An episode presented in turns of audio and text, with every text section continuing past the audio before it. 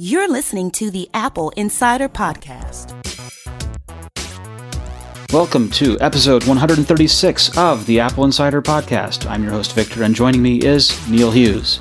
Victor, how are you? I'm brilliant. How are you, Neil? Doing all right. Fantastic. You know, I want to remind our faithful listeners, we're, we're so happy that we have you here joining us, that you can save you can save $70 to $250 instantly on Apple's mid 2017 MacBook Pros with no sales tax in 48 states. This is courtesy of our partner Adorama. And Adorama has been very good to us. We like working with them a lot. And uh, this is for you, our Apple Insider readers, who can use exclusive coupons this week to instantly save between 70 and 250 bucks on every mid 2017 MacBook Pro, including the 13 inch MacBook Pro with Touch Bar and the 15 inch MacBook Pro with Touch Bar. And in addition to that promo code and instant cash savings, sales tax will not be collected on orders shipped outside of New York and New Jersey. This is pretty much the lowest price we can find anywhere. So if you've been waiting to get a MacBook Pro, this could be your opportunity. You'll have to go to a uh, page that I'm going to link to in the show notes. You'll have to click through the links specifically on that page in order to get the promo code to work.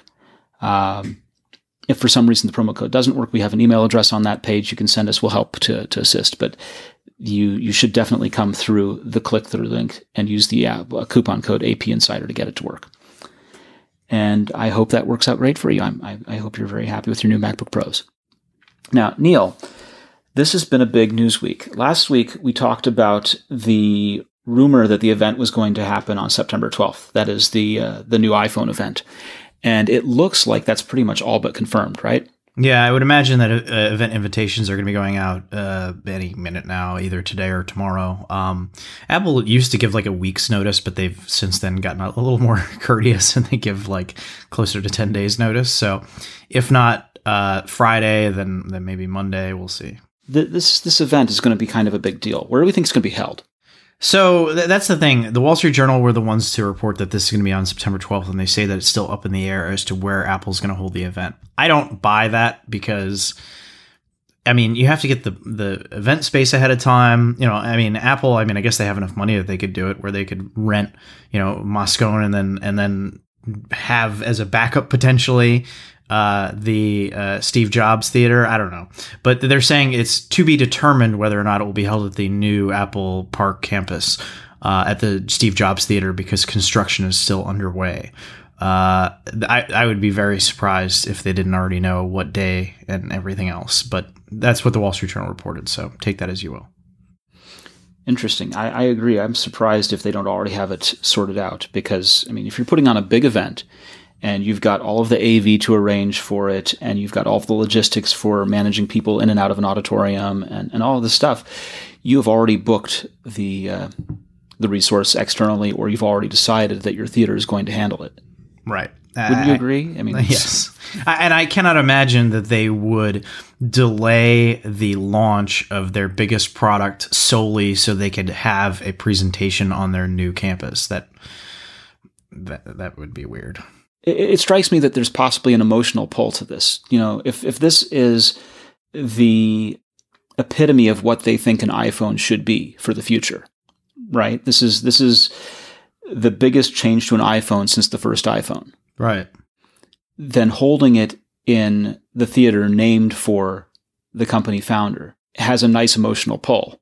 And so they change all their marketing and their ad buys and their production and supply chain stuff just so they can get it at the Steve Jobs Theater a week later. No, I would say not. That doesn't make a lot of sense. no, it? that doesn't make a lot of sense. I mean, yes, would they like to have it there? Of course they would. Yeah, that would be a great place to have the first event. But construction works on a timeline. You have to have permits, the you know fire code, everything else you have to do.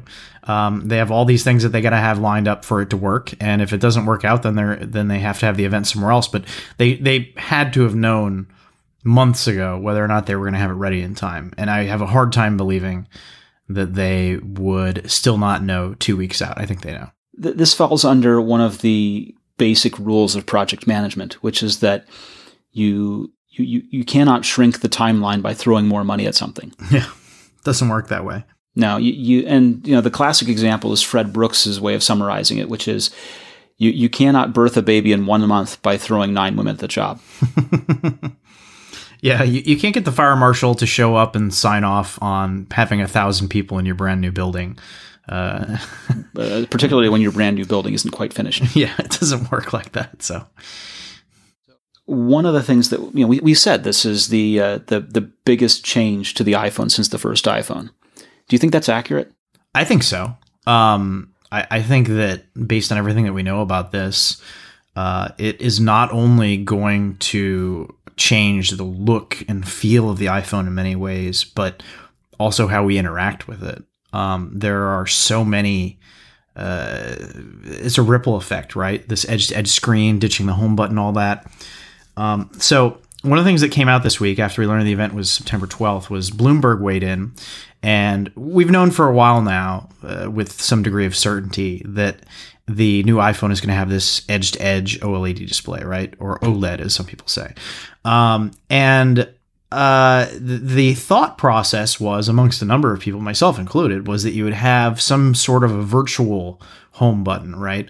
Um, something that replicates the feeling that we have right now. Um, uh, without actually having a physical space for the button. It'll just be part of the screen. And then so certain apps in certain situations would then expand, the button would disappear, and then how you would get the button back, I don't know. But you know, we figured, oh, we'll figure all that out. And, and we've had the accessibility with a floating home button, a software home button for for ages, right? You can turn that on if you have. Uh, right special needs or or simply a device that has a failed home button. You can right. use the non-screen. Yeah, and, and, and I mentioned that in the comments today, and we'll, and we'll get into that uh, in a bit. But um, I, I, guess that was a a, a, stu- a, collective stupidity, not only on my part, but on the part of pretty much everybody that was talking about the edge to edge the screen, because everybody was just thinking, oh, virtual home button.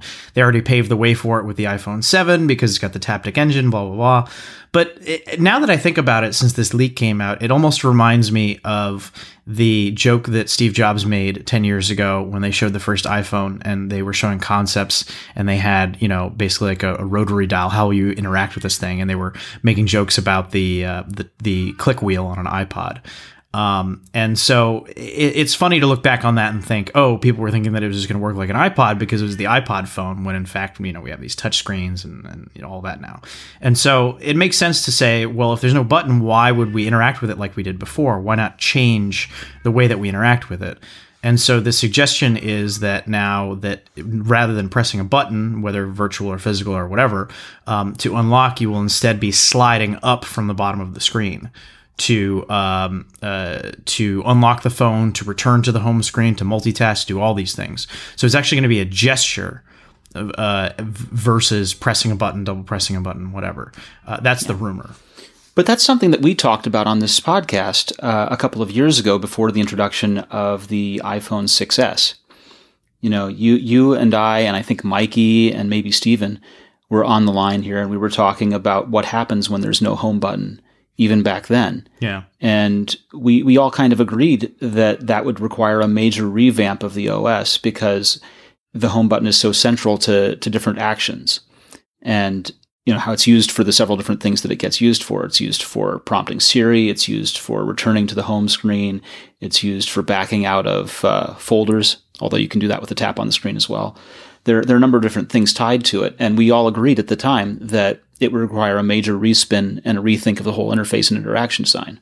Right, and and so even if you had a virtual home button, right, uh, there would be a rethink. I, I, yeah, we, but we weren't even talking about a virtual home button at the time. We were just talking about swipes and slides and gestures and things like using sure. the forefinger on an iPad. Yeah, I mean, you think about like um, I'm trying to say you were right back then.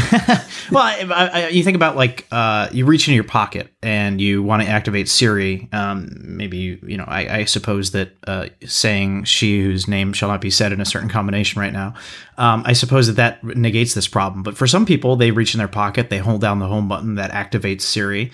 Um, that's going to go away. Um, and so, if you've gotten into these habits and these ways of using the phone over the years, that functionality is now going to be lost and people are going to have to rethink how they use their device.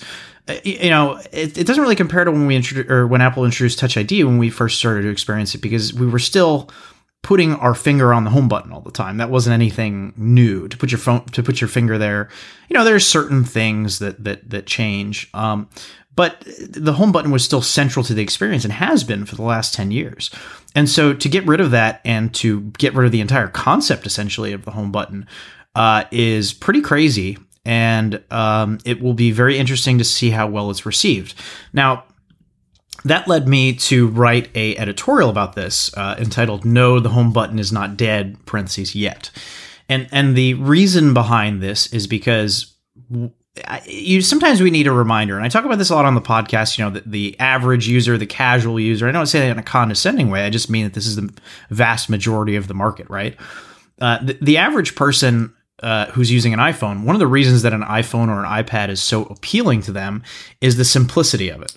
Uh, for the first time of anybody using an iPhone, if they didn't know what they were doing and they got lost, there's one button f- staring you in the face, the only button you can see when you're using the device.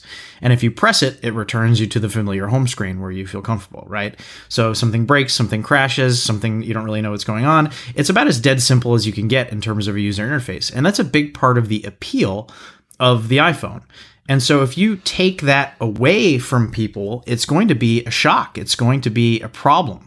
And so this to me starts to explain why we're going to have a 7S and a 7S Plus alongside the 8. One of the ways that you can differentiate here is an Apple Insider reader, an enthusiast, a, a person who's very into technology might be the type who uh, will embrace change and is excited about losing the home button and is not afraid of changing up their daily routine or how they interact with the device.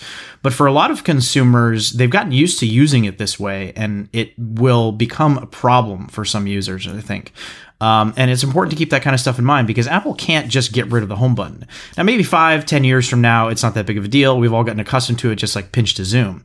But for now, uh, there's a whole generation of people for the last 10 years that have been doing and interacting with this this way and they can't just walk away from that. Well and that's one of the benefits of buying an apple product is that you you know that you get the consistency and that in, interacting with one works the same way whether it was your iphone 4s or your iphone 6s that that there's a whole lot of commonality between those two devices. You don't have to relearn how to use the thing.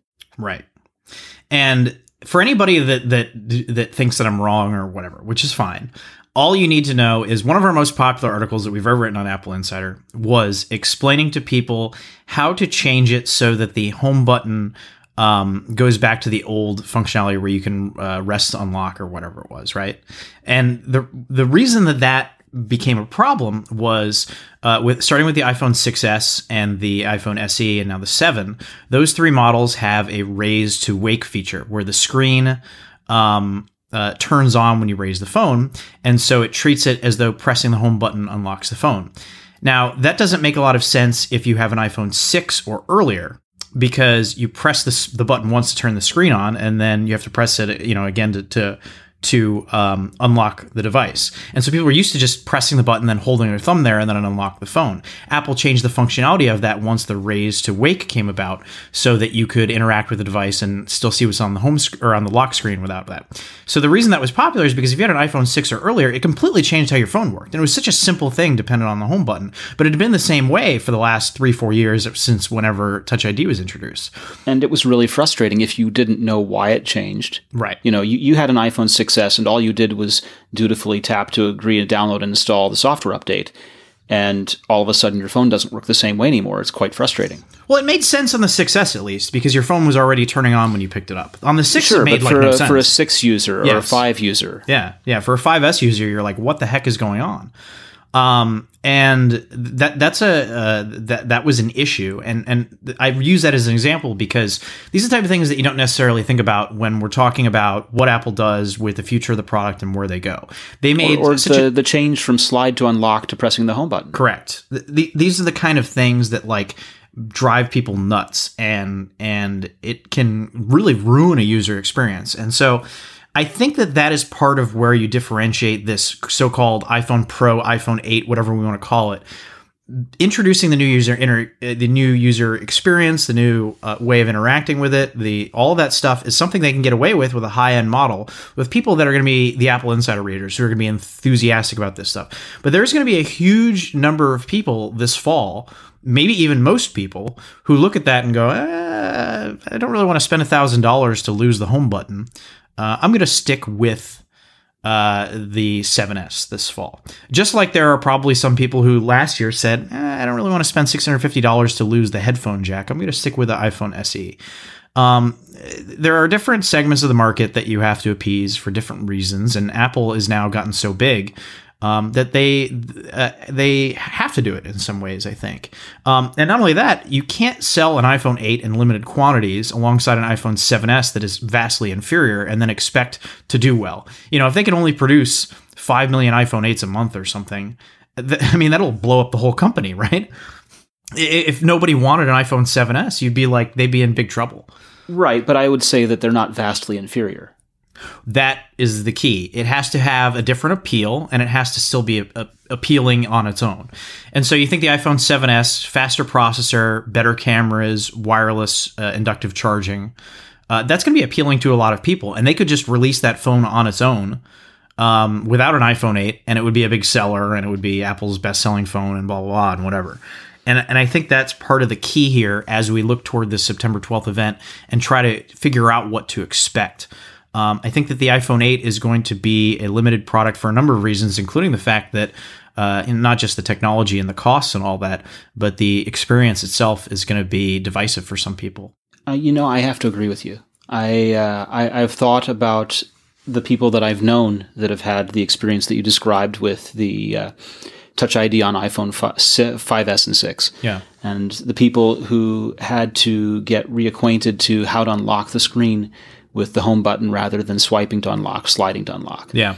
And and slide to unlock had a long history, and slide to unlock worked for many many people, including children, and and especially children with disabilities, special needs children, who um, who were very used to slide to unlock. And when you change something like that, it has effects for people of all different ages and capability levels that I, I think a lot of our readership doesn't necessarily take into account first. Yes.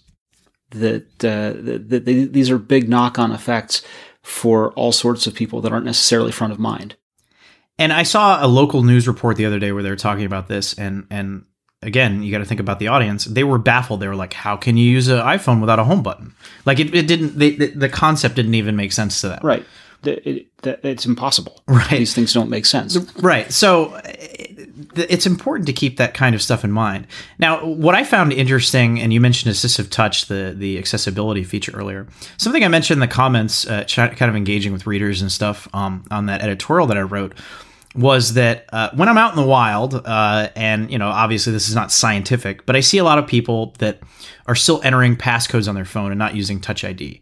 I don't know why they're doing that, but I have to assume that they don't trust saving their fingerprint in a phone or whatever. A lot of people I've I've seen this too. Yeah, a lot of people do that. They don't want it. They don't whatever. Um, well, they, they have no use for Apple Wallet. They don't feel comfortable entering in their credit card, and so they don't bother to do the unlock or anything else for that matter. Right, but I mean, it, it prompts you to set up your fingerprint when you first set up the phone. So eh, people are going out of their way to opt out of Touch ID, but still have a passcode because they could disable the passcode just as easily, right? Um, so it's strange to me, but a lot of people do that. And along that same point, I see a lot of people in the wild that are not disabled that have the assistive touch button on the phone, which you were talking about earlier, the virtual home button. Um, and I, have I've heard that I guess this is especially common in Eastern markets. Obviously, I, am not in an Eastern market, but um, I've heard this is especially common because there's a there's a uh, fear amongst consumers there that pressing the home button too much will break it because earlier iPhone models used to break the home buttons were really? liable to break. And so they're afraid of breaking the home button. And so to make their phone last longer and to get more t- more use out of it, they use assistive touch so they don't have to press the home button. And so thinking about that and thinking about how people get, you know, old habits die hard, right? And people get it, what's what's interesting is that people create these narratives, right? That that are based in in you know anecdotal and and uh, past word of mouth recommendation, word, right? mouth. Yeah, of course. You know the it's it's like the uh, the apocryphal you must always force quit all of your apps kind of thing, right? Yeah. to make your phone work better. Don't even go down that road. We're gonna upset everybody. But but but isn't aren't these the same kind of stories, right? the, the the same people that tell their neighbor to double press on their home button and then Oh, yeah. swipe to close. No, Apple Store apps. employees tell people to do that. Is the same story that says turn on assistive touch so you can have the virtual home button and not wear out your physical one. And so I would be curious to see if Apple, if this is all accurate, and Apple gets rid of the home button, and you have to slide up to uh, unlock the phone and whatever, right? Um, I, I would be curious to see if Apple had any like internal data on this. You know, six months down the road, a year down the road, how many people go out of their way to enable assistive touch to have a virtual home button um, because they just prefer using it that way? I, you know, I don't know that Apple collects that kind of information. Do you think that they're taking that that sort of heat map or interaction information, anonymized, of course, as a part of uh, when you allow developer feedback? I would think so. I would. I would think that they'd want to know how people are using their phones. Yeah. Interesting. Okay. But I mean, regardless, even if they don't collect it, I would just be curious because I would I would bet that you would see a spike in the number of people using assistive touch, which is a feature meant specifically for people with disabilities. I would I would guess that pe- because people they they're just comfortable with the way they use their devices and and people get set in their ways and when you shake that up it makes people uncomfortable. You know, we had an article this week about uh, Floyd Mayweather uh, still using an iPod Classic to warm up before his fight. This guy's worth, you know, he just made 200 million dollars on his fight with Floyd with uh with uh, Conor McGregor. And, uh, And he can buy all the iPod classics he wants. and he and he uses an iPod Classic. People get stuck in their ways, and they like to use a certain way. Having said all that, I should at least explain for those that are listening that don't know how this is rumored to work. So the story uh, from Bloomberg claims that the lock screen is going to have a software bar at the bottom, essentially. To unlock your phone, you're going to pick up the phone, and then when you touch the screen, the screen turns on. You slide up from the bottom of the screen, and that will unlock the phone. Now, when you're using an app there will be a little bar at the bottom of the screen. You slide up from the bottom of the screen about halfway to bring up the multitasking view, or you slide up further to return to the home screen. And it's supposed to have an entirely new card based multitasking view that's going to be exclusive to the iPhone 8. Now, how this works with Control Center, which also requires you to slide up from the bottom of the screen, I don't know. But we might see an hmm, answer. Control Center is now a slide in from the right. Well, it actually the answer may already be on the iPad because if you install iOS 11 on the iPad, uh, the other rumor is that the iPhone 8 is going to have a dock for apps similar to it is on iOS 11 on the iPad. So the way that it works currently is if you're on the iPad, you swipe up from the bottom of the screen, and if you swipe up a small amount, it brings up just the dock, and you can drag apps to multitask. But if you swipe up even further, you get the multitasking view on the left side and you get the control center on the right. So it's possible that we get some control center um, uh, stuff on the screen in addition to the multitasking using some of the larger screen real estate of the iPhone 8. Uh, we won't know, obviously, until Apple uh, has the event on September 12th and, and uh, lets us know how it actually works. But that's the rumor right now as to how it's going to work. I just want to mention that uh, this is another place where things have been done before by others that get adopted by iPhone, Sure. right? Uh, I have a Samsung Focus, which is the uh, Windows phone, Yeah. and Windows phone was always slide up to unlock. Right. and uh, and actually Android has sort of adopted that too on the uh, the Android handset that my daughter uses. The the the the slide up to do more on the card interface thing makes me think about Palm Pre. Sure. Which the iOS multitasking view is uh, very much a ripoff of too. So I was certainly going to say influenced by. I wasn't going to go as far as direct ripoff. Ah, but, whatever, uh, you know. yeah. All all these things come around again, right? Yeah. But it, it makes sense that Apple would have to rethink the user interface in a new way and throw out the concept of the home button because why stick to old conventions uh, and then apply them to new form factors and new hardware? Well, it's. Well, I, I think what they're doing is they don't want to give up an old convention if it works until they have something better to replace it with. Right. And there, there are certainly compromises in these decisions all the way around, but the the net effect, the net result has to be that you're better off than you were before. Yeah. That that whatever is now introduced is more useful to you than what it replaced. Yeah, and it sounds like with the with more screen real estate, they're going to make the iPhone 8 more iPad-like in terms of how I, iOS 11 operates, which is interesting. Very. I'd be curious to see if they do, you know, split screen multitasking and other pro level features. Well, they they sort of kind of did that a little bit with the plus size devices. Yeah, the the home screen works in landscape and stuff like that. Yeah. But you still can't The- do split screen multitasking. N- No, but the question is, does this become sort of like an iPad Nano, right? hmm I- In that you split screen multitasking as you're talking about. And that's sort of how I always viewed the plus size device was that the iPad mini allowed you to do some split screen and then the uh, you know plus size device or nano phone as you will um, could grow into that same spot. And just as we record this, Apple announced the event on September 12th, so it is official. There we go. All right. The the event invitation is a Apple logo with a trio of colors: blue, eh, more than trio, I guess. Blue, gray, red into pink. Um, and it says "Let's meet at our place," and it is going to be held at the Steve Jobs Theater in Cupertino. So that speculation we had earlier, disregard it. Literally, as Well, they already this. knew. They Well, knew where it was going They be. knew. So it says, "Please join us for the first ever event at the Steve Jobs Theater in Cupertino." Brilliant. I'm very happy for them.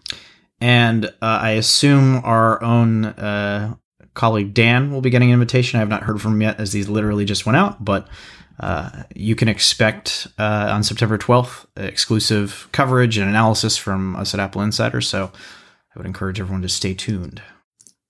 Excellent. Now, one of the comments is that you know we we talk about pro users and we talk about our our dedicated Apple Insider readers and listeners and how this kind of change would be ideal for them where it might not be ideal for everyone else. There's a, a commenter that says that, you know, quote, gestures are shortcuts for pro users, unquote. And he responds by saying, no, no, they're essential for anyone to navigate iOS. That gestures are for everyone. I mean, that was one of those things where, um, I- I mean, I guess if you wanted to get into semantics about it, yes, uh, sliding your finger to scroll is considered a gesture. Absolutely. Um, Well, but I but I, I feel like I have to kind of agree in the sense that when Apple's designing these things, they lean towards deciding and, and guiding people towards towards making it accessible for everyone. Right. Right. And, and and this is the same thing that you see if you read the human interface guidelines.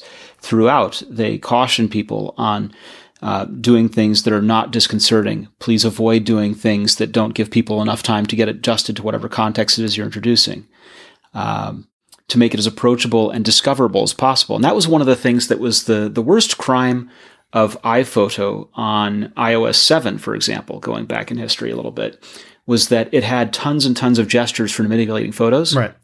and not a one of them was discoverable or memorable. Yeah. It tried to do too much. Do you remember that? Yep. So here, I, I think they've learned the lessons from them. That was iOS 7. It was years ago now. iPhoto is long discontinued. That they know as well as anyone that if they're going to make sweeping changes about gestures that are, are fundamental to the use of the iPhone, that they have to be ones that people can remember what they do and be able to to figure them out quickly. And this is part of what we've talked about so many times here on the podcast.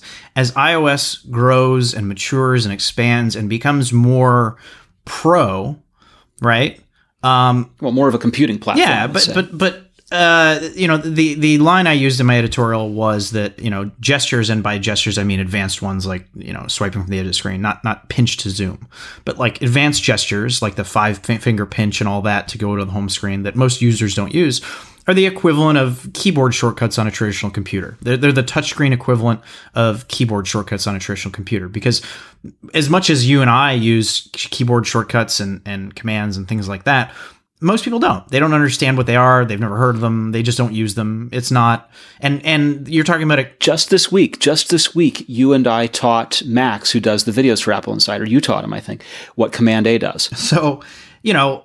You remember yeah, that? And, and this is this Yeah. is something that It was a, it was a eureka moment for him. He said, I, "Now I know what Command A is for." this is something that's been around for you know 35 years and it's not anything new but uh, regardless of how long it's been around certainly over time more people learn more people grow up with the platform with a fledgling platform like ios um, they introduce these features but most people don't know them and most people never learn them and they don't even care to learn them uh, and so it may seem stupid and simple for our listeners but you have to think control center is not actively visible on the screen uh, many, if not most, iPhone users are not using Control Center. They're just not. and some of the ones that I know that have learned about it have learned about it out of frustration. Yes. And then they're like, "How do I get this to go away? I don't want this on my screen." Right. How how do I fix the the stupid lock screen orientation problem? Right.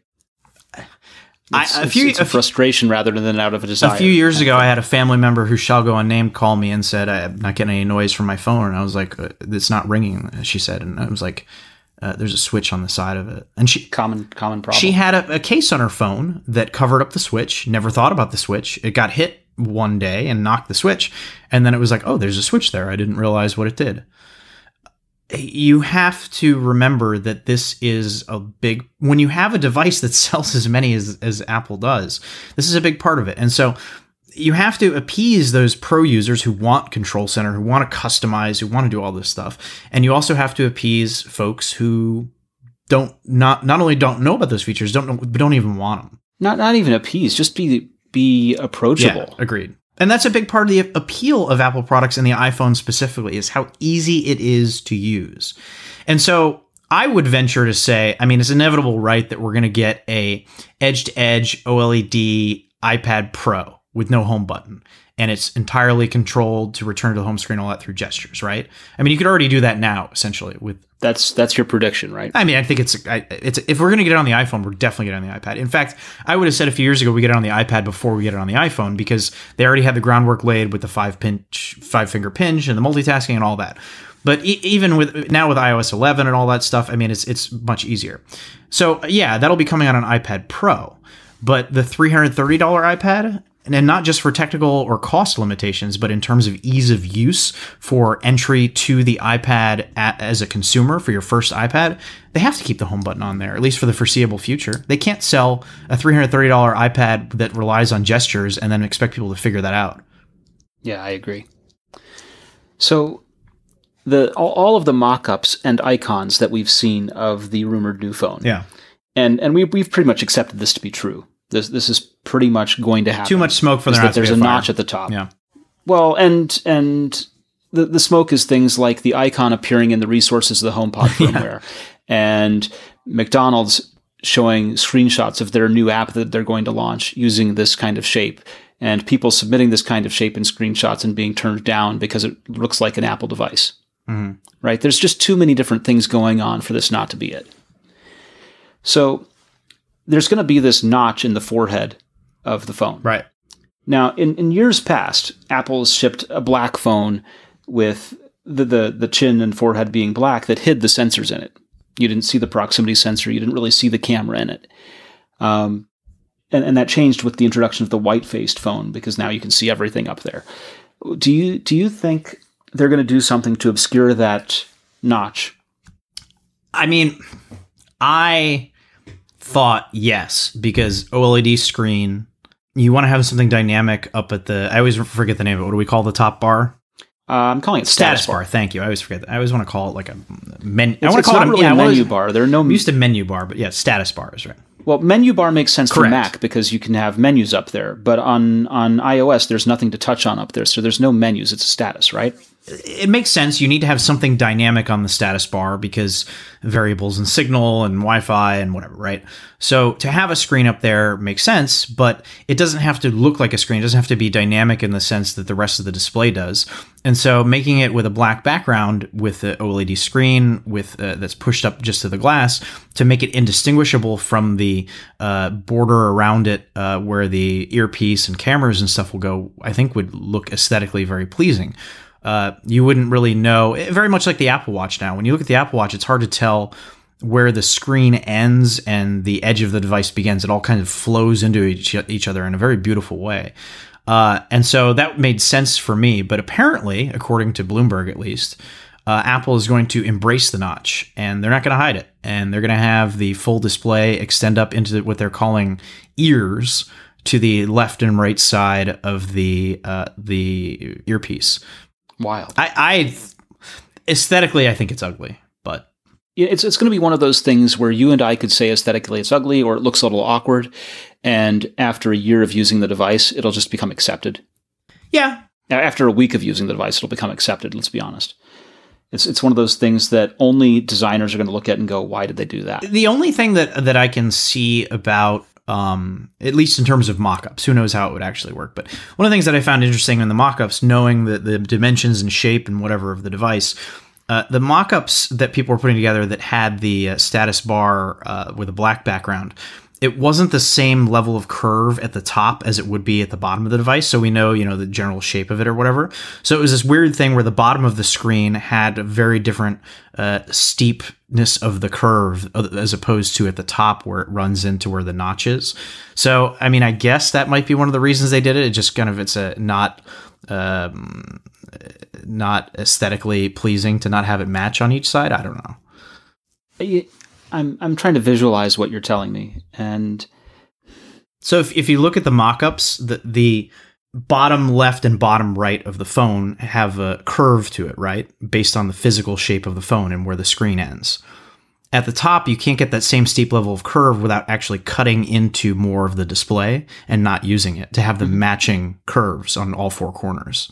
Yeah, so so the ones at the top, you're, you're, you're, saying you end up giving up a little bit to have a radius as opposed to a straight line correct, across. Correct. So I mean, again, these were just mock-ups. Apple could just not use but, that portion. But in the corners where you lose that little bit of radius, I don't think that's a critical piece. You just lose. It. Well, you don't lose that radius if you go full notch. Essentially, if you don't put black bars up there. Neil, you never go full notch. so that, I'm sorry, I couldn't. That, that may be one of the reasons is to have the matching curve in all four corners. Uh, aesthetically, they may think that looks better as opposed to wasting screen space to accomplish the same thing by drawing black pixels to look yep. like a curve. I, I, don't know. I'm sure they've tested all the different permutations of, course, yeah. of this. I'm sure. sure. they've they've looked at every one of those and made the decision. Um, and it's possible. I probably would have been inclined personally to have gone with the uh, the using pixels on the screen to imitate the curve. I would agree with you, but I can see why that would be offensive to them because why would they? You know, got this big beautiful screen, and we're now we're, we're cutting into well, it and and you're you're wasting pixels to fake something physical that's a physical constraint, right? right? Yeah. So otherwise, you would have it. But there again, that was the point of why Windows had rounded rectangles to begin yeah. with, going back to Steve Jobs in 1982, when he insisted that parking signs and and conference tables had rounded corners, not square corners. Yeah. I, I, so I mean, it's it, it's not really that big of a deal, I guess. At the end of the day, um, it just looks a little weird to me, but. Like you said, we'll probably get used to it you'll use one for a week, you'll be happy. Yes, maybe. And if you aren't, you'll use your iPhone there SE. yeah. Now we we uh, last week spent some time talking about the Apple Watch and possible things that we, we've been talking about the Apple Watch for a couple of weeks now. Uh, this particular report goes back ages for me because with the first Apple Watch, we noticed that there were contacts inside one of the lugs. And people speculated that that was a diagnostic port, and people speculated that that was a port to enable cool things on a wristwatch strap. And we have a story that Mikey wrote today about the possibility of future Apple Watch straps with functional buttons and sensing user touch. This is one of those things that keeps coming up. The smart band concept. Apple's applied a lot of for a lot of patents. Um, it's interesting. I don't know that they'll ever do it. I think it might add too much bulk to the product and make it less appealing. Um, but I would like to see that option. I, I, I don't want to see a situation where the bands are necessary um, and and required to use the device. I, have used wearables that you know have a thick band all the way around to put, a battery in there and stuff, and it's terrible. Uh, but I think that for users that might want extended battery life or uh, advanced features or whatever, I think it would be I think it would be a good option. Yeah, I you know, I've seen a smart band. I saw a smart band project at CES where where I sent you pictures of an iPhone of an Apple Watch strap that had a mm. camera on it. Yeah, they're supposedly coming to market at some point, but eh, we'll, we'll see if they come right. to market or not. But and and you know, I wish them lots of luck. It's very difficult to bring something like that to market, but I've heard of some very cool smart band the, products that are coming out. I, I, know of one under embargo that's supposed to be announced later this year. That was pretty cool, but they all like rely on like Bluetooth and connect to your phone and stuff. I, I just don't see it working very well. There are a lot of challenges to make something yeah. like that work. The um, it doesn't surprise me at all that Apple are making patents on this kind of thing because uh, obviously having as much ownership and protection over the concepts that they're working on and the implementations that they're working on um, is only good for them. right? There's there's the side that says let's make product, and there's the side that says we have an idea of how to do something, whether or not we want to use as a product. We should still protect that concept and that invention. And so I think that's what this comes down to: is that there are things here that could be useful that might be implemented in, as a product in the future, but what we're seeing now is is just people thinking through problems and solving and, and inventing ways to solve complex problems that might or might not be used. I think I think that this is a concept worth exploring. I don't know that it's something that Apple will do. Um, it might be something that they enable third party creators to do um, down the road if they could find a way to make it work seamlessly and easily, just as easy as just regular bands are right now. Mm-hmm. Well, and the whole concept of wearable garments has been around for some time. You know, if you look at Make or Instructables, you can see people sewing copper threads through jackets to enable switching yeah. in fabric. Um, I have one of the uh, the Electech jackets that has iPod controls that are, are, pressure sensitive. I have one of the Burton ski jackets from 2000. Do you have a Scott or 2003? I don't own the ScotteVest, but uh, but I have the Burton ski jacket that was sold at Apple retail stores because you could control an iPod, an iPod click wheel, in fact, with the controls in the sleeve. I am at the forefront of wearable yeah, clothing. Apparently. yeah, well, it's uh, the the idea of conductive fibers and conductive fabric. Uh, as a control surface is interesting. But where this really gets even more interesting is when you have the fabric that can become aware of the use of different muscle groups. Did you have one of those shirts in the uh, 90s that would light up when you put your hand on it? Not light up, but like have a, a, a what do they call it? Like a hyper, hyper something. Hyper shirt or something? Yeah. yeah, I never owned one of those. but uh, so so you're right. I am not at the forefront. I apologize. I take that back. I never had a hypercolor yeah. shirt. But the um, no, no, I saw this two years ago. There are articles of clothing that are able to feed back to the phone as a device. Yeah, where's um, the battery at? What muscle what muscle use groups are being stressed, what muscle groups are being used or overused. And so as you're doing exercise and fitness, uh, the phone can warn you when you're about to injure yourself based on what you're doing from the clothing feedback. I mean, it's interesting in concept, but it, it seems like this stuff never works as well as they hope it will. Well, the, the question is how do you get from that one application to something that's more broadly needed, right? What problem are you actually yeah. solving by having this this fabric that's Yeah, that might be appealing for a professional athlete, but for the average consumer going out Precisely. for a run, just trying to lose some weight probably doesn't mean much. Yeah, I, I agree. And that's why I say these patents are interesting, but it remains to be seen what actually comes of them. So I finally went all beta this week um, because we know this iPhone event's coming up September 12th, and and not not only did you go all beta, I think you I, do I understand right that you also upgraded your uh, your neighbor's iPad? Uh, I, I, was going to. She just got a new iPad Pro 10.5 inch, and I offered, and she said, "Yeah, set it up for me." So I'll probably set it up for her at some point this week. But uh, I, I, just in time for the the proper release. I had been um, running iOS 11 on my iPad because my iPad isn't as mission critical for daily use as my phone. And I've warned people in articles and here on the podcast don't update to the betas because you'll regret it. And of course, one of my friends did it, and then he was like miserable for a few months. It was crashing on him. It was on his iPhone 7 Plus. He, he hated it. He was upset that he did it. So.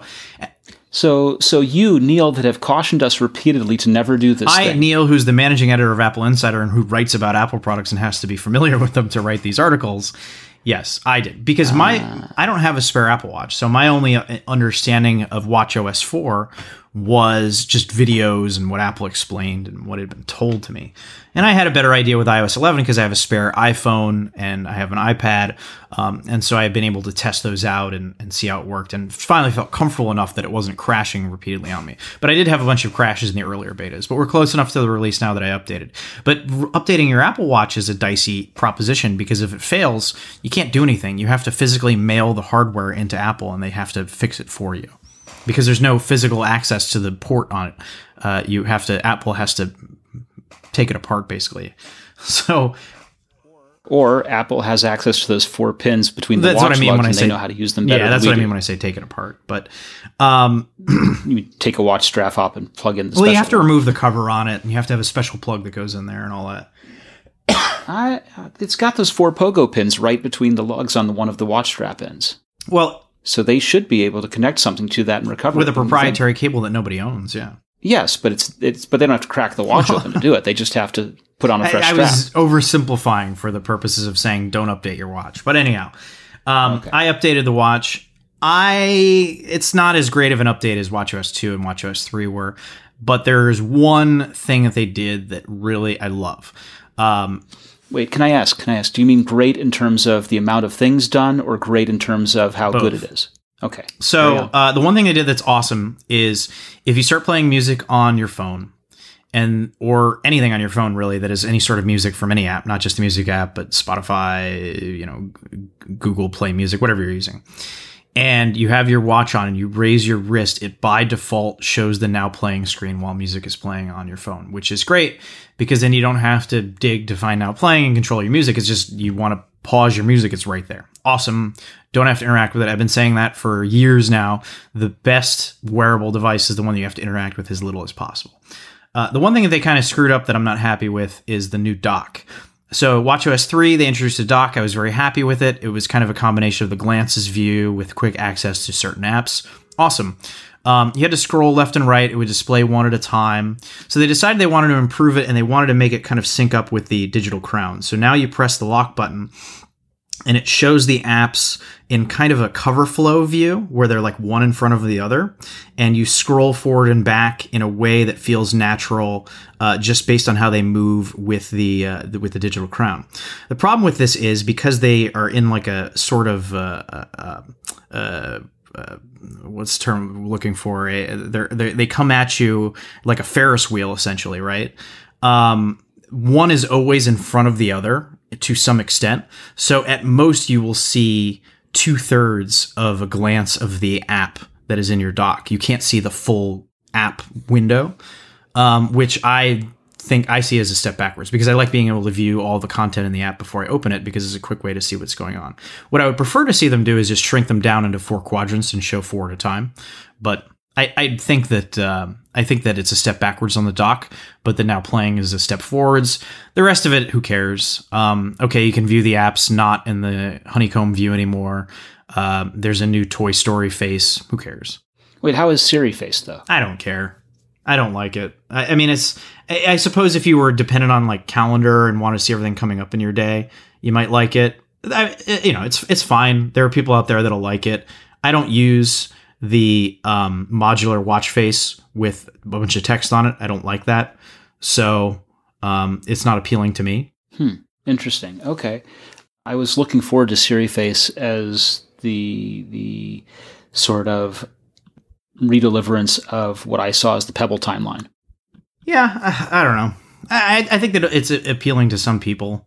Uh, but I again, I don't use the modular watch face. I prefer to have a regular watch hands, a, a legacy type watch face. So, but that's the nice part about it, right? Um, it can be what you want it to be. It can it can take on the form that you need. Yeah, Siri Watch Face is is you know Apple's applying machine learning to helping surface the things that they think you want on the watch, and and I, that that had a lot of appeal to me. I'm I'm interested to hear that, uh, sort of intrigued to hear that it's not what you want.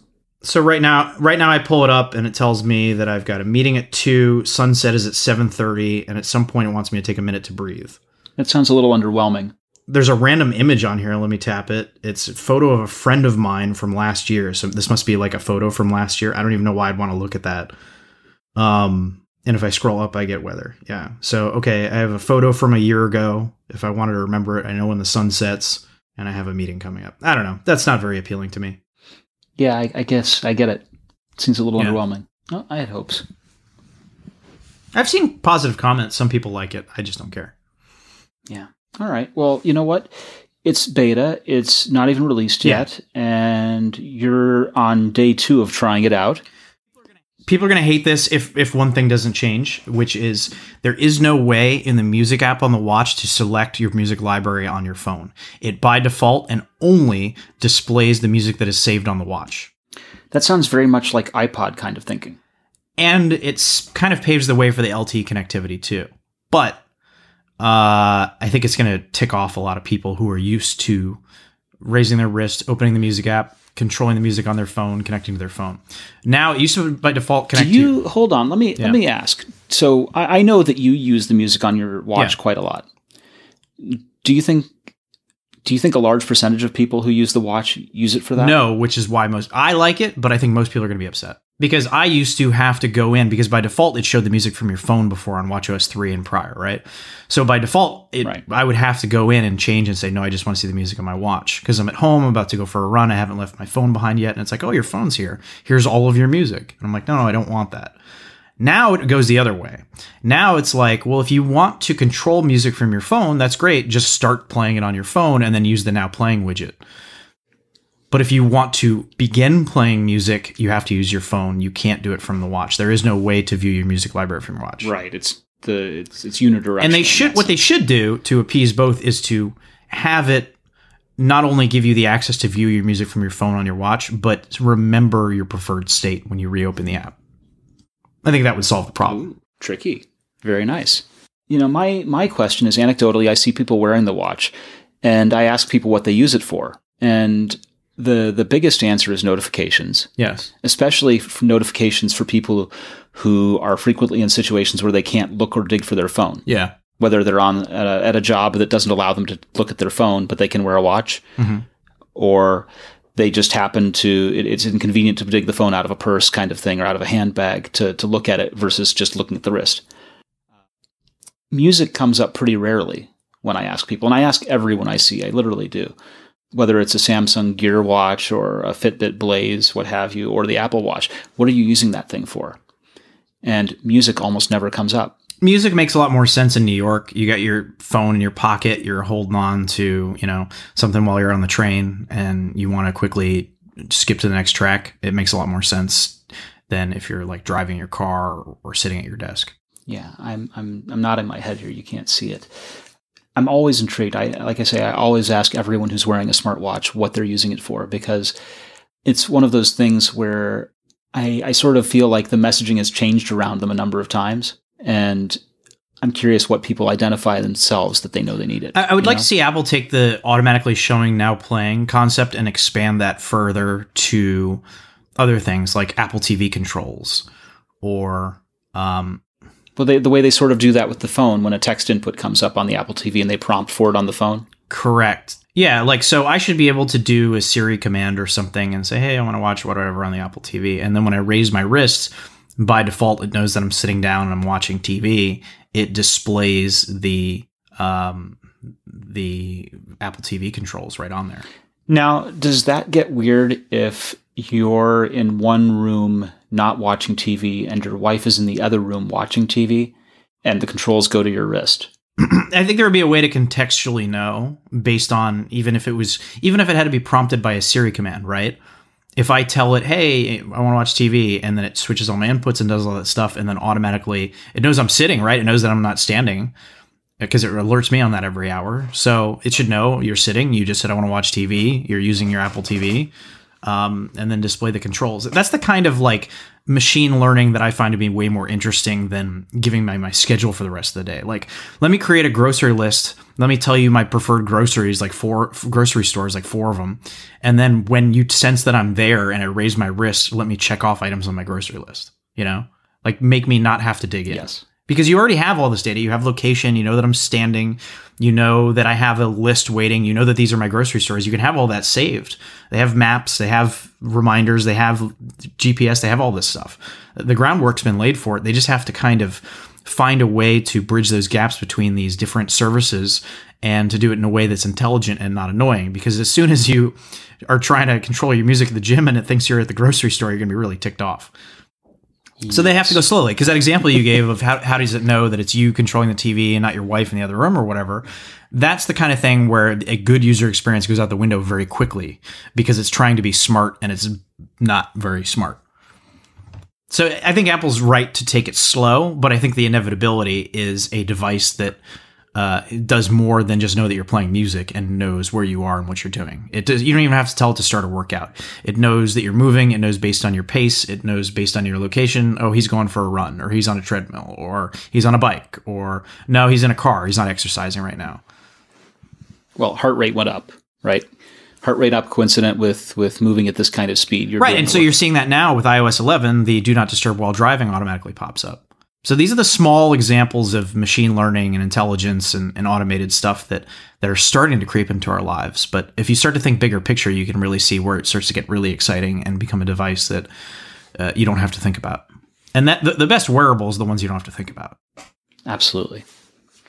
It has to be glanceable, as you say. So you mentioned car a second ago, and we had a story here. We've talked about the Project Titan for ages, and uh, recently a group of 17 Apple engineers who were said to be working on Apple's Project Titan have left the company for a company called mm-hmm. Zoox. This is another Bloomberg report that said that the engineers who specialized in braking, suspension, and other mechanical automotive systems had come to Apple from traditional car makers and have now gone on to this company Zoox that is based in Menlo Park and has raised so far 290 million since July of 2015. Now, are, are you surprised by the idea that engineers No. will be leaving? Okay, can you give me some context for it? Sure. I mean, imagine that you work at a company on a project, and then they go, "Eh, um, that thing you were working on, we're not doing that anymore." But, but here, go do something else, and you're like, "But I really like that project," and they're like, "Well, we're not doing that anymore." So then you leave. I mean, that happens all the time at companies. They they start an initiative. That, that happened with a friend of mine who uh, worked at Google. They started with a project. They started with an initiative. Uh, the can was pulled on it. The plug was pulled on, I should say. And they said, "Oh, well, I'm gonna go. I'm gonna go do this elsewhere." Um, Apple also ran into this problem a few years ago, and they they have since course corrected to fix it. But when they were working on machine learning and and artificial intelligence and that type of stuff, um, they didn't allow the people that were doing the research to publish their papers in you know scholarly journals and stuff to and that's a big feather in the cap if that's what you do for a living. And it's exciting and it's it's a perk of the job. And the fact that apple wouldn't allow their employees to do it was was hurting them. And so they since have reversed stance on it and now allow people to do it. But yeah if, if you're working on a project like that and then it, the plug gets pulled on it you're going to look for a job elsewhere. It's not surprising. Well, also not really surprising in that, um, you know, we, we were looking at this. Uh, there was a story that ran a couple of weeks ago about how what what the longevity is of an employee's uh, time of employment at the company, right? How long are on average are people stay employed Yeah. at these companies? And it's less than two years for Apple, for Google, for Facebook. That on average people don't even make it to the tier. That's point. a um, Silicon Valley thing, but it's also a bit of a generational thing too. You know, uh, my parents, you worked for one company your entire life, you were loyal, and that was the way it was. Nowadays, my friends, you know, every two years they're going to a new company, they make more money, they get picked up, recruited somewhere else, they go back and forth. So, well, it's the only way to advance right, anymore. uh, that that certainly is part of it. Um, but also, I think that's part of the the culture in Silicon Valley. So, I don't think that any of that is necessarily representative of uh, how good or bad a company is with respect to Apple. Um, but certainly in Silicon Valley, where uh, companies go under, projects don't pan out, whatever, I think you just see it a lot more there. And the the self driving car thing is not a dead project at Apple for any measures. You know, there's there's the uh, fleet of, of Lexus RX 450Hs driving around with Apple's test bed on them. There's the uh, the PAIL project, which is the employee shuttle that's supposed to be self driving. So all, of these things are sort of still in progress. The question is, do Apple need mechanical engineers who understand about suspension and braking systems? And and that's Probably not as necessary. brakes are important. I mean, let's not kid ourselves. Uh, obviously, yes, but that's not what they're focusing on right now. Right, I agree. Interestingly, Zoox also has poached some of Apple's supply chain specialists over the last two years. I think what we ought to do is we ought to keep an eye on what Zoox is doing and, and keep watching that a little bit. Yeah, absolutely. I, I think that there's a lot of exciting stuff going on in that space, including what Apple's doing. But uh, everyone's approach is different, um, and you know whether it's ride sharing or your own car or or what form self-driving cars take, uh, it's going to be a very exciting space over the next five ten years. Absolutely. Now, this is one where you had a little bit of fun. You went to a uh, announcement, product announcement, and you got to see X-wing and Tie fighters flying around. and yeah, and land speeders or whatever they call them. Um, yeah, I mean, I think that anybody who's into technology uh, has to be somewhat of a Star Wars geek, right? Like I think that Star Wars is kind of like the mainstream quintessential. You know, it's it's larger than life nowadays. Um, you're you're offending all of our Star Trek fans. You know, well, I love right? Star Trek too. Don't get me wrong. I, I, I I'm probably more of a Star Trek fan these days than I am Star Wars, just because it's Star Wars overload and saturation. But still, I mean, you get excited, right? Um, so I was not familiar with this product. I guess they launched either earlier this year or late last year. Uh, the initial these drones that they, they this company Propel made.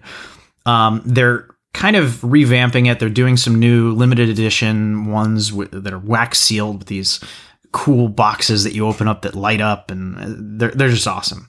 Uh, but the the real reason that we were interested in this is because launching uh, by the time you guys are listening to this podcast on Friday, September first. Um, they're launching an app that accompanies these drones that does all kinds of really cool stuff. So the first thing that you need to know about it is if you've never flown a drone before, which is probably most of you, um, you get this physical controller and then you get the drone. But if you don't want to fly the drone yet and crash it and whatever, um, you connect it to your iPhone through Bluetooth and they have an app that simulates the physics of the drone. And it allows you to learn how to do basics like fly around, land, shoot at stuff, whatever.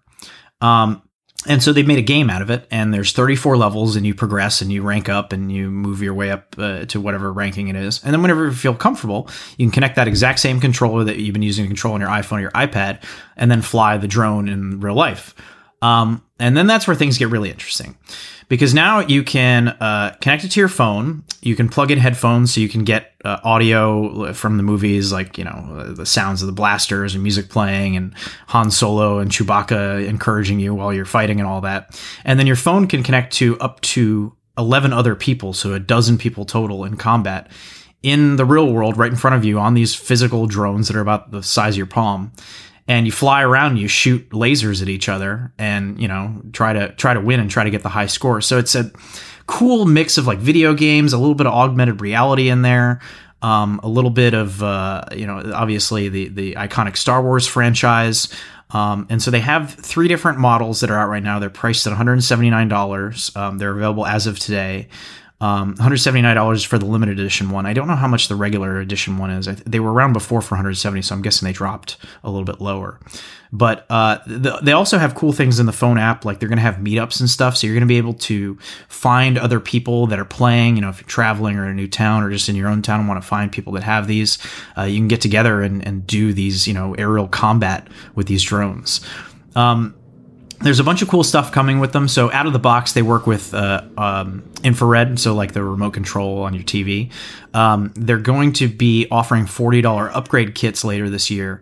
Uh, so they're somewhat modular, and you'll be able to tack on a laser. Um, and the laser requires more precision to shoot guys down, but also if you're playing in like a smoky environment, you can actually see the lasers coming out of the the ships. Um, and the So I need to have a fog machine. if you want to see the lasers. I mean, they did it. So they did it in this uh, in this like small space, and they had professional pilots there showing these off, and it was super cool. Like they were like flying in formation and shooting each other, and they had a big TV in the background with a bunch of stars on it, and there was smoke there, so you could see the lasers coming out, and they had the John Williams score playing. It was really cool. I would encourage you guys to check out the article and the video that we have in there just to get a feel for what it looked like.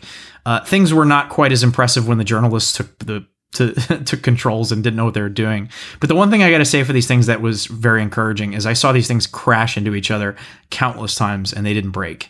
Uh, you may have like a broken propeller or whatever, but apparently these things come with like a dozen propellers and uh, they come with a year warranty on it and the batteries are swappable and it comes with two batteries so it's actually a pretty good value for this toy all things considered and especially when you when you realize that these things can fly at like 30 miles an hour if you put them in pro mode um, they're they're pretty durable um, and I, I came away at least from my initial you know uh, spending an hour with them uh, that I was pretty impressed by the, how durable they were because they they were not taking it lightly lightly on these things they were crashing into each other like crazy uh, but it was it was cool. It was exciting. This I think this is going to be a very popular toy this fall. They look like Yeah, and, fun. and the other thing that's interesting is when you think of a quadcopter, usually the propellers are at the top and they and they push uh, from the top. But to make them look They they pull yeah, up, pull right? up. Uh, uh, but to make them look more like Star Wars vehicles, they had to re-engineer, and so these are actually four propellers at the bottom of the vehicle. They're pushing from the bottom, and so um, So it's an upside down. Kind of, yeah. Uh, and so the idea is that you, the propellers are less noticeable. So obviously they have to make some modifications to the because you can't actually have a Star Wars thing flying in space. But when the lights are down and they have a smoke machine on and all that, you don't see the propellers. They just look like they're just flying along like ships. It's really neat. And uh, they do things too, like they have a, a, a button on the physical controller that you can press that'll make it do a barrel roll, and it just is this like little quick, quick flip and stuff. See, I like that. I like the, that the controller can implement moves that would otherwise be Right. difficult to do.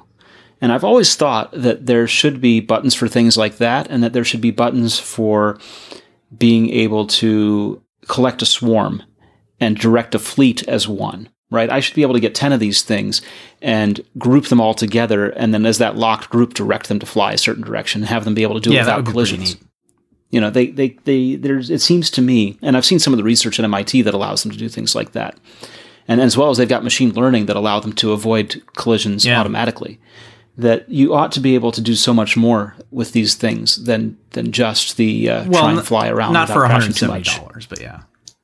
Uh, fair Not for point. Point. $170 and something that fits in the palm of your hand. I mean, what these things are capable of doing for the price and for the size, I mean, I'm not saying they're cheap, don't get me wrong, but they, they got, got lasers, lasers. in them and you know think about the technology you get a physical controller that connects to your iphone and to the um, to the drone itself. You can connect up to a dozen of these and then all your phones talk to each other so you get leaderboards as you're playing in person and it all uploads to the cloud with your account. And so they actually said they're going to be doing like events at comic-con later this year but they're also going to be tracking the leaderboards and seeing some of the top players around the world and inviting them out to go out there and, and engage in co- competition. So we need to go out to the forest and do like drone racing league in the forest. Pretty much yeah sweet And these are actually designed to do combat in pursuit. That's why they do the barrel roll and stuff. So they want you to be like flying after somebody and trying to shoot them down.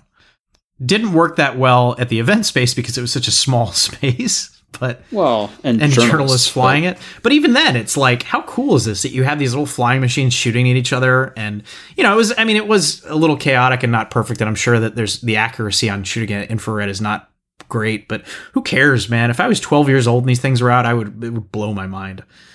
Absolutely. Now, talking about other mind blowing things, we're already beginning to talk a little bit about the iPhone for 2018. It doesn't stop, Neil. The rumor cycle cannot end just because you Yeah. need to come up for air. The rumor is this Apple is already in development, talking to Samsung Display about 5.85 and 6.4 inch OLED panels for next year's iPhones. Yeah. That the development schedule has already begun rolling and they're already figuring out things like funding, facility investment, production plans, and getting all of the work started. Makes sense.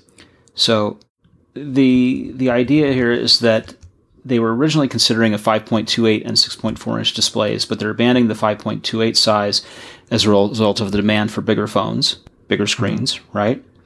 So the 5.85 inch is the same size as this year's forthcoming iPhone 8 or iPhone Pro, as you want to call it. And it's going to make sense for the company to bring over the same mm-hmm. form factor. The 6.46 is the bigger panel. And so it will be interesting to see what that looks like in 2018. Is that going to be basically a scaled up version of Yeah, I think John? Gruber had speculated that they would do something like that next year, where it would basically be the same thing that we're doing this year, which is essentially the same form factor in your hand as the iPhone 7, but using the edge to edge display to make it a much bigger screen. So you might see something where uh, next year, something like the size of the iPhone 7 Plus, but with an edge to edge OLED display, gets you up to like 6.5 inches. So still fits in your hand the same way, but gives you that much more screen real estate. Cool. Now, we think that Samsung is probably the only OLED supplier here, right? They have the capacity to manufacture OLED on large scale. Yeah, I think Sharp is ramping up. And probably LG too, wouldn't you think? Yeah, I think so. Everybody's kind of Apple's been investing in these companies too because they want to diversify and not just be relying on Samsung. Yeah, and I'm thinking LG is probably going to have a big announcement at Mobile World Congress, um, especially the North American version of that. That used to be called CTIA. Yeah, I think that this is inevitable. Yeah, they. I agree. I agree. So The only the only wild card on this Um, the switch to OLED is Apple's investment in micro LED.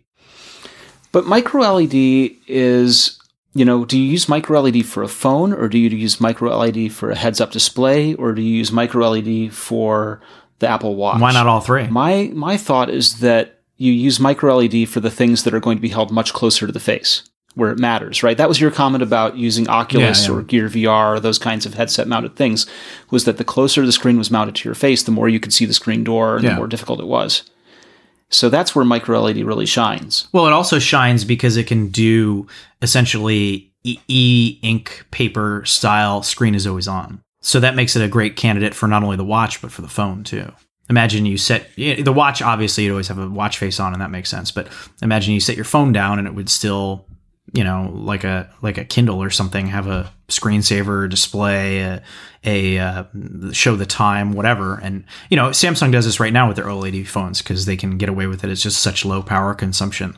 Um, but imagine if you could have something dynamic, like the whole screen was taken up. It, would- it would be like putting a case on the back of your phone, but except it would be on the front. You lock your phone, set it down, and it would show whatever you want to show. Yeah. Let's talk a little bit about ARKit. So we know how important AR is to Apple. That that we've seen a ton of different interesting uses for augmented reality. Uh, Apple brought developers and press out to Cupertino to talk about this. Yeah, they kind of had a um, uh, push this week. I actually was watching uh, Vice News tonight on HBO, and Joswiak was on there too, which I thought was interesting. Uh, always nice to see him and not Phil Schiller. But um, yeah, like Greg, Greg, Greg's a good guy. Phil's fine. He's just a little overexposed there. I don't know why he's always their go-to guy. Phil strikes me. You know, we were talking a couple weeks ago about how Apple's so out of touch when it comes to content, and it's just like they they Phil strikes me as the most out of touch guy at that whole company. Like him and Eddy Cue are just like dad rock. Oh yeah, the kids are into Coldplay. We are too, kind of folks. You know, like he's just kind of got that feel. But anyhow, I digress. Uh, yeah, Jaws was on. Um, uh, Vice talking about augmented reality. Apple invited a bunch of the press uh, to check out some of these apps at Cupertino. And uh, yeah, I mean, this is, we've talked about it. It's going to be a big deal this fall. It's going to be a really big deal. Apple, uh, or I'm sorry, Google tried to steal some of Apple's thunder by announcing their own AR kit competitor. uh, AR Core. And it only works on three phones, none of them any older than 2016. Uh, Wait, which which three phones? The- it's uh, Pixel and Galaxy and S8. yeah, I think that, that and I think there's one more. I don't know what it is, but I mean, it's not going to have nearly the reach of the uh, of of Apple. Google announced their ARKit competitor. It doesn't run on as many phones. It's not going to have the same mass market impact that the iOS 11 install is going to have. I mean, people are going to install iOS 11 and immediately get these AR apps, and it's going to be pretty exciting. Well, and that that goes back to the whole Apple and how long a device is supported for anyway, Yeah, right? You know, with with Android O, for example, it's going to be available on a somewhat limited number of phones at first, and you know, such a small number of people are going to have it versus the number of people that get iOS 11.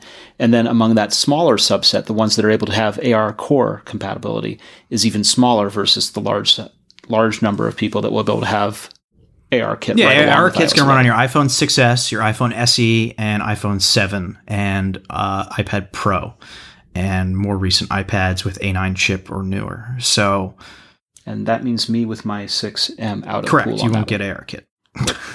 Sorry.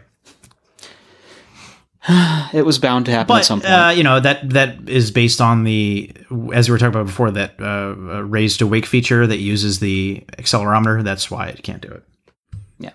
Now, along with bringing people out to demonstrate ARKit and show off some of the examples that are out there, Apple updated the resources on the developer portal to detail the human mm-hmm. interface guidelines. And you know, it's it's not a long amount of comments that they have there. It's not that they have huge requirements around it, but they have some key guidelines that developers need to consider to make it an immersive experience. And there's simple things like not putting up dialogues about it, like not putting up controls on the screen to touch to rotate an object, but instead to use the camera and gyroscope and accelerometers to have you rotate the phone, uh, not asking users to start moving immediately when you open it, but instead to to give them time and context to get acclimated to the AR environment. Um, using consistent characters and consistent kinds of icons to show where things will be placed and you know especially for like the furniture apps like ikea's app for example. You know you have a different kind of square target to show that an object is about to be placed there versus one that is already placed there and you can rotate or scale things like that um, it's it's really about trying to identify what the best practices are for the interface and give some guidance so that you don't end up with uh, a mishmash of different user instructions. Because the, the overriding thing is that when you have all these different ARKit apps out there, you want them to all behave similarly in many ways so that once you've learned how to use one, that translates to learning how to use all of them. Uh, it- the, the worst thing in the world would be if you had what I call the DVD menu experience, right? And you laugh because you understand exactly what I'm Oh, yeah. saying the minute I cite that, right? You put in a DVD and they've gone to the trouble to create custom DVD menus and you figure out how to operate it and where the stuff is. And then you put in another DVD and it's completely different custom menu and nothing translates. You and sometimes the, the whole the thing, right? menu isn't even lined up properly. So you press down and it goes to the right. And yeah. Yeah, exactly. It's a nightmare. And and so if Apple issued no guidelines at all, ARKit Right. could end up the same way, right? Apple's always been very careful about these types of things. It's not anything new.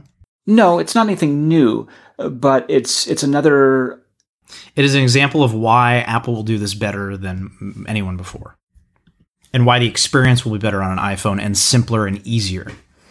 You know, you can maybe only get a better uh, AR experience or VR experience, you know, with a an elaborate setup with your computer and all this hardware and spend all this money and have to tweak everything and get it just right. And it might work once until somebody comes in and messes it all up. But when it works on ARKit, you know that you're going to install it on your iPad, hold up your iPad and look, and it's going to work.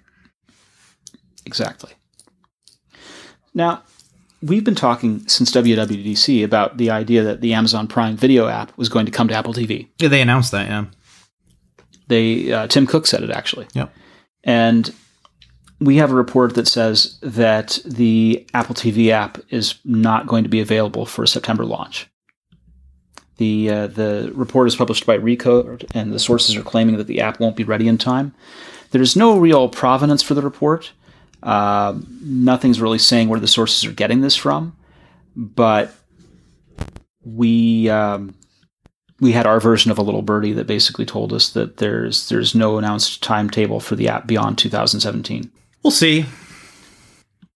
and you know we were we were reminded that Tim Cook promised that we would hear a lot more about TVOS later in 2017.